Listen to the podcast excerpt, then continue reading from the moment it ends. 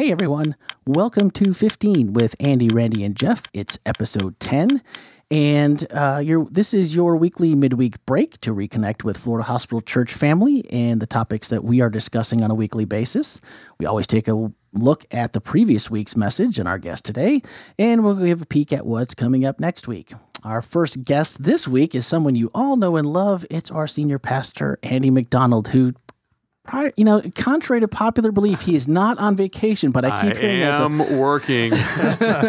and even more exciting, we have Daryl Tol, President and CEO of Florida Hospital. So welcome back, Andy, and thank you, Daryl, for taking the time to be here. Great to be here. So before we begin, as usual, I want to remind you go back and check out last week's podcast, Living with Focus. Uh, that message was by Donna Bursky, and Tammy Sinkamani was also in the studio with us. And we decided basically that the journey without focus will be a long and twisted road. So try to avoid doing it without focus. You can find all of our episodes on Spreaker by going to hospitalchurch.org slash podcast. Of course, there are mobile apps for Apple and Android. We're on iTunes, so make sure that you subscribe there. That way, you'll never miss an episode, and you'll find us in your feed early, early on Wednesday. And then do please share that with all of your social media outlets and tag us with the hashtag FHC podcast. This week, we are on week four of our series Unfinished, and Daryl was the uh, person bringing the message. And we were, it was week three of our sports or sporting analogy led messages called The End of the Beginning, which I completely loved. And so uh, tell us what brought you or how you came to this message this week. You know, it really was a, a sense of my personal journey, my, my uh, childhood on up views of spirituality, views of um, the the religious life, uh, and this this concept of circling.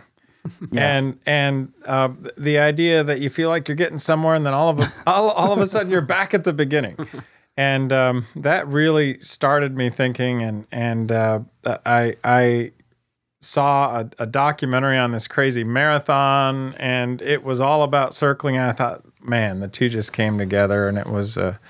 It was um, a God thing, I think. So, are you a runner? I am. Excellent. I'm a runner now. Because you didn't it, really share that part. Because the rest of us were losers, as I recall, because we didn't do five marathons. Five marathons in sixty hours, which is crazy. That's crazy, and I'm not that kind of runner. Uh, just to be clear, I do like to run uh, so I can eat. That, that's my that's my driver. that's my game. motivation. Well, that's yes. a good end game. I don't. I, I don't mind so. that. What's your What do you race? Uh, I have done five Ks, ten Ks, half marathons. I like those three best because they don't require a lot of preparation. I run every day uh, just for exercise, but I have done one marathon. Be honest, how uh, was it? It was hard. I've done it a half. Was, I did my first half yeah. last year, and I've contemplated the other, but thinking maybe not. But you know, you know what's great is um, if you've done one marathon, you're a marathoner. Yeah. Just as much as if you've done ten. So I, Hey, that's the moniker that sticks. Right? Then it sticks. That's I, awesome. I, have watched marathons, so close. I think that's very. Yeah, we're gonna be I honorary. think it's honorary. Yeah, it's, it's there must be a medal somewhere for no, that. No, I think there is. Hmm. well, the first part that struck me about your sermon, I mean, it was a, a, a feel good chuckle moment.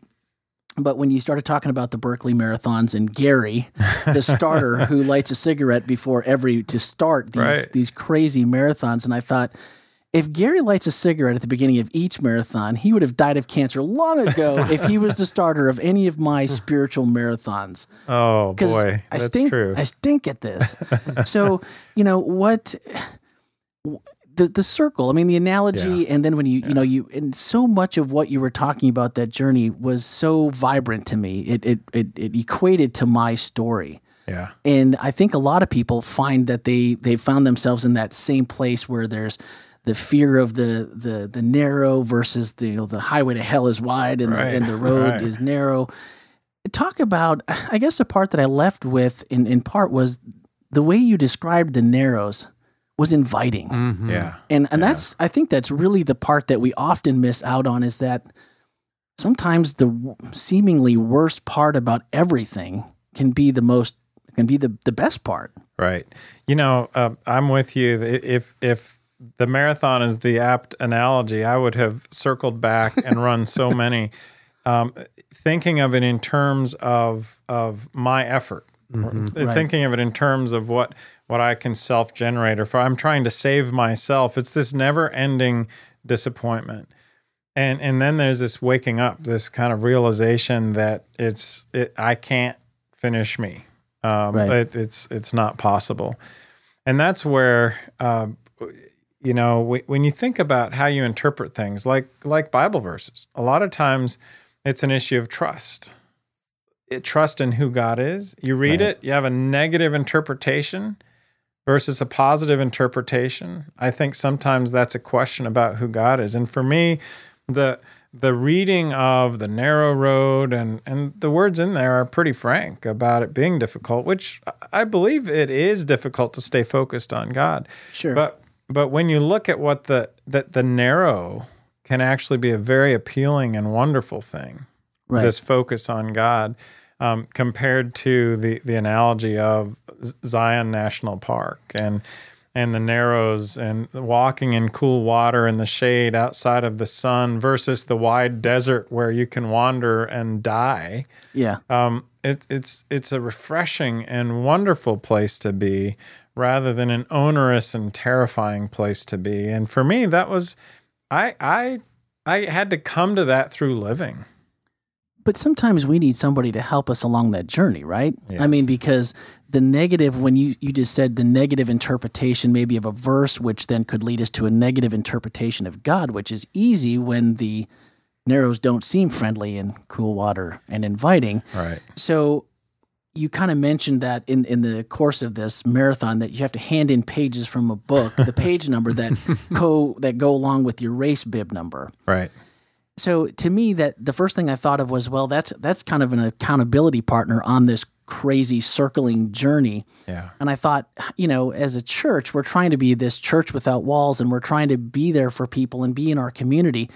What do we do? What does that look like for us to be that accountability partner for people that, when they feel like the negativity from God is there, how do we help them Right. as accountability to say, you know, well, maybe you're not because as soon as you said the way you described the narrows, I was like, oh yeah, yeah, that's that's pretty nice. but sometimes we need somebody to say, you know, it's maybe not exactly what you think, or maybe I can help you with what you're going through.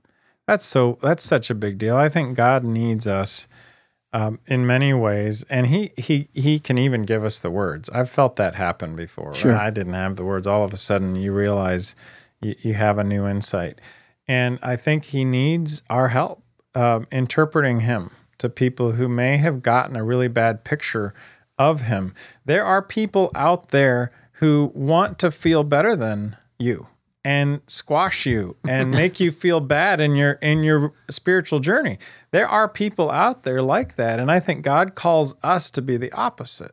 As a church collectively and as individual friends who who who love people and can interpret God um, for them through the way we live and the way we interact with them as friends, as as the loving, uh, generous God that He is, and that we experience in our lives. We we have an authentic message, each of us, because we've experienced that, Right. and we're not just talking theory. And sometimes it's the theory um, that scares people. Yeah, we can we can be like Job's friends and encourage. There you go. You know? Yeah, yeah. I'm- I'm Poor re- Job. I'm, I'm restudying Job right now, and it's really interesting. What caused me to restudy it is at the very end of Job, God says to Job, "Hey, your friends are crazy. They don't, they're, they got it all wrong." And yet we still quote some of their comments to Job as if that's who God is. Right. And so, to, again, the whole idea of what, how can we give a proper picture of who, of who God is? Everything that God is in the Old Testament has to match Jesus.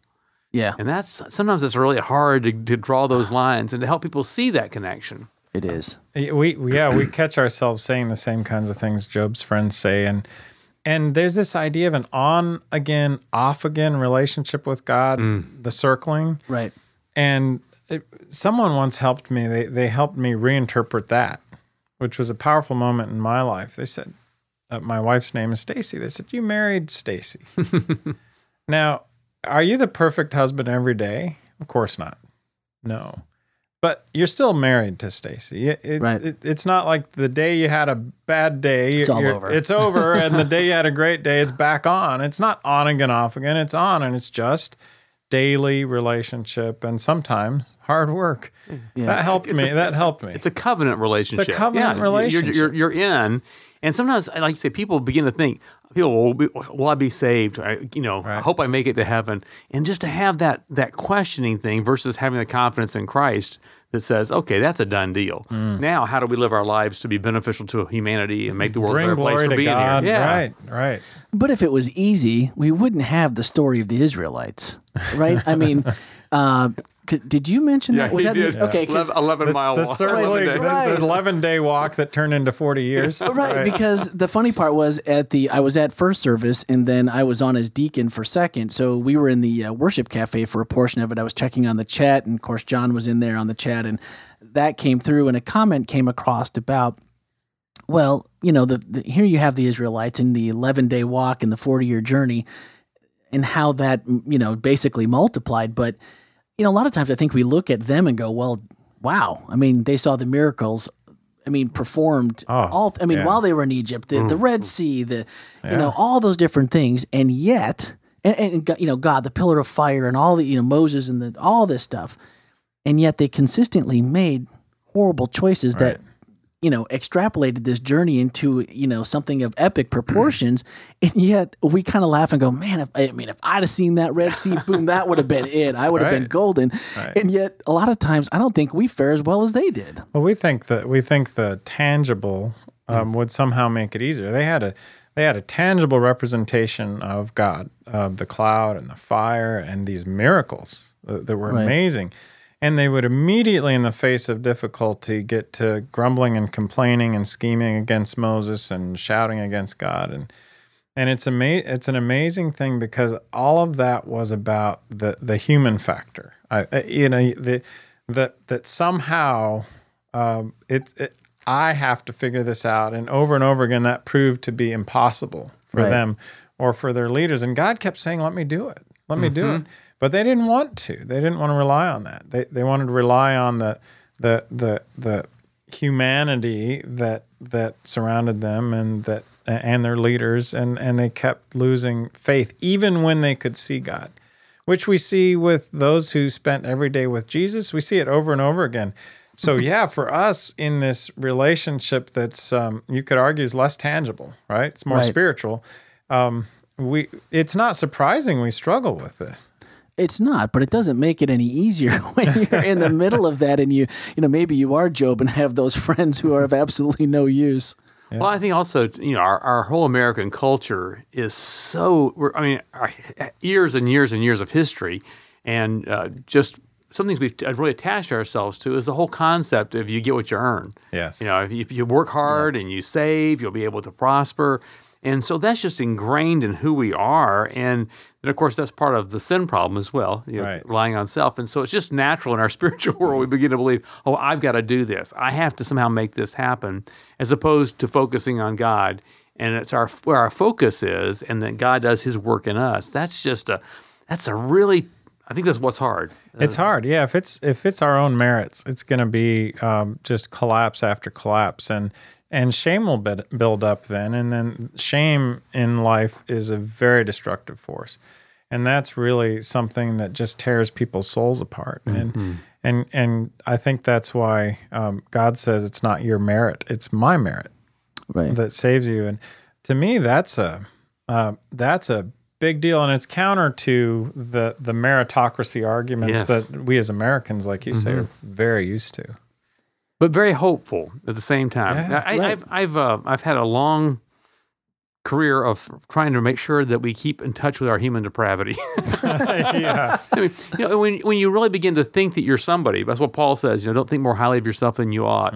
When, as soon as we begin to put any confidence in ourselves and our accomplishments and our obedience and our following, you know, all the all the right things, our, we're in, we're on a really dangerous path because there's there's it's just a dead end. Uh, if you, if you, there's no hope in me, our hope is all in Christ. it's not just dangerous; it, it's absolutely fatal. Yeah, People think, well, that's right. maybe no, it's fatal because, um, I mean, as, as I look at it, the recognition that the devil could fool a third of the angels in heaven to me is just a demonstration given my own depravity there, there there's no hope outside of um, god That's- leading my life and standing it- in my stead. You called it fatal. There's a great quotation in Steps of Christ where it says that um, some people think that all you have to do is develop the good that lies within you, Mm. and that's a fatal flaw. yeah. Uh, it's just it's it's not possible to move yourself beyond that uh, by doing it yourself. It's just it's it's futile, futile and fatal.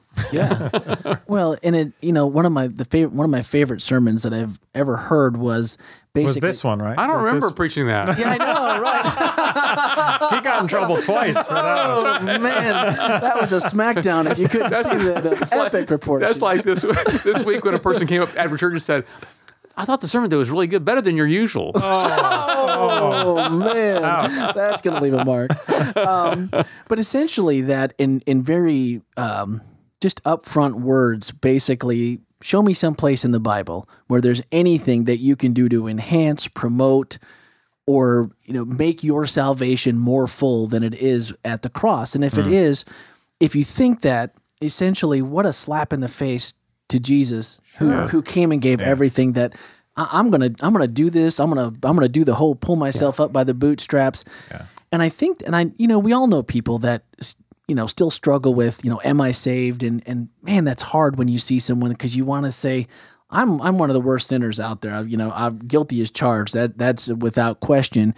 And yet I never worry about how things are going to turn out or how things are going to go. We just keep moving on because that's what we have to do and trust that, you know, we ask for forgiveness and we continue to go to Christ with what we need. But you see a fear in them.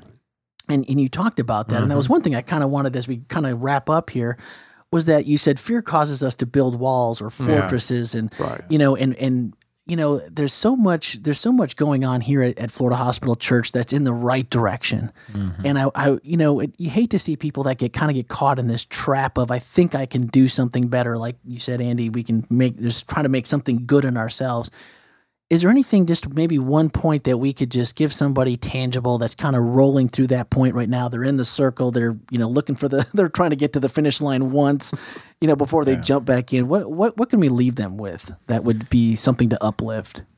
Well, for me, I think um, first of all, it's normal to feel like there's that circling, and sometimes to doubt the power of the cross. I think we all go through those moments, and so people shouldn't right be in despair that they had a feeling like that. But to, to recognize quickly that rather than building walls and building a, a works based infrastructure, to turn back to God and, and recognize the power of the gospel um, is, is just transformational every time that happens. excellent But, yeah, the whole tearing down of the walls, uh, recognizing that that you can't protect yourself from evil and you can't make yourself good. Either one of those are really outside of your realm. And to be able just to to have that surrender and say, hey, you know, this is not about me. This is about what God has done. As in Adam, all sin. As in Christ, all are made righteous. Surrender is a great word. Yeah. Rest in it, right? Excellent. Well, before we let you go, if you missed the message this past week, I would encourage you to go back to our website, hospitalchurch.org. And if you click on sermons and archives, that will become the first sermon that will pop up, and you can go ahead and watch that. It was an excellent sermon, and it'll make uh, it'll kind of give you a context to what we talked about today. Um, and then next week is number five. It'll be episode 11 here, the podcast of the Unfinished Series. And Randy Hefner will be our guest with a message of living with purpose. So you won't want to miss that. So until next week in episode 10, we will see you then.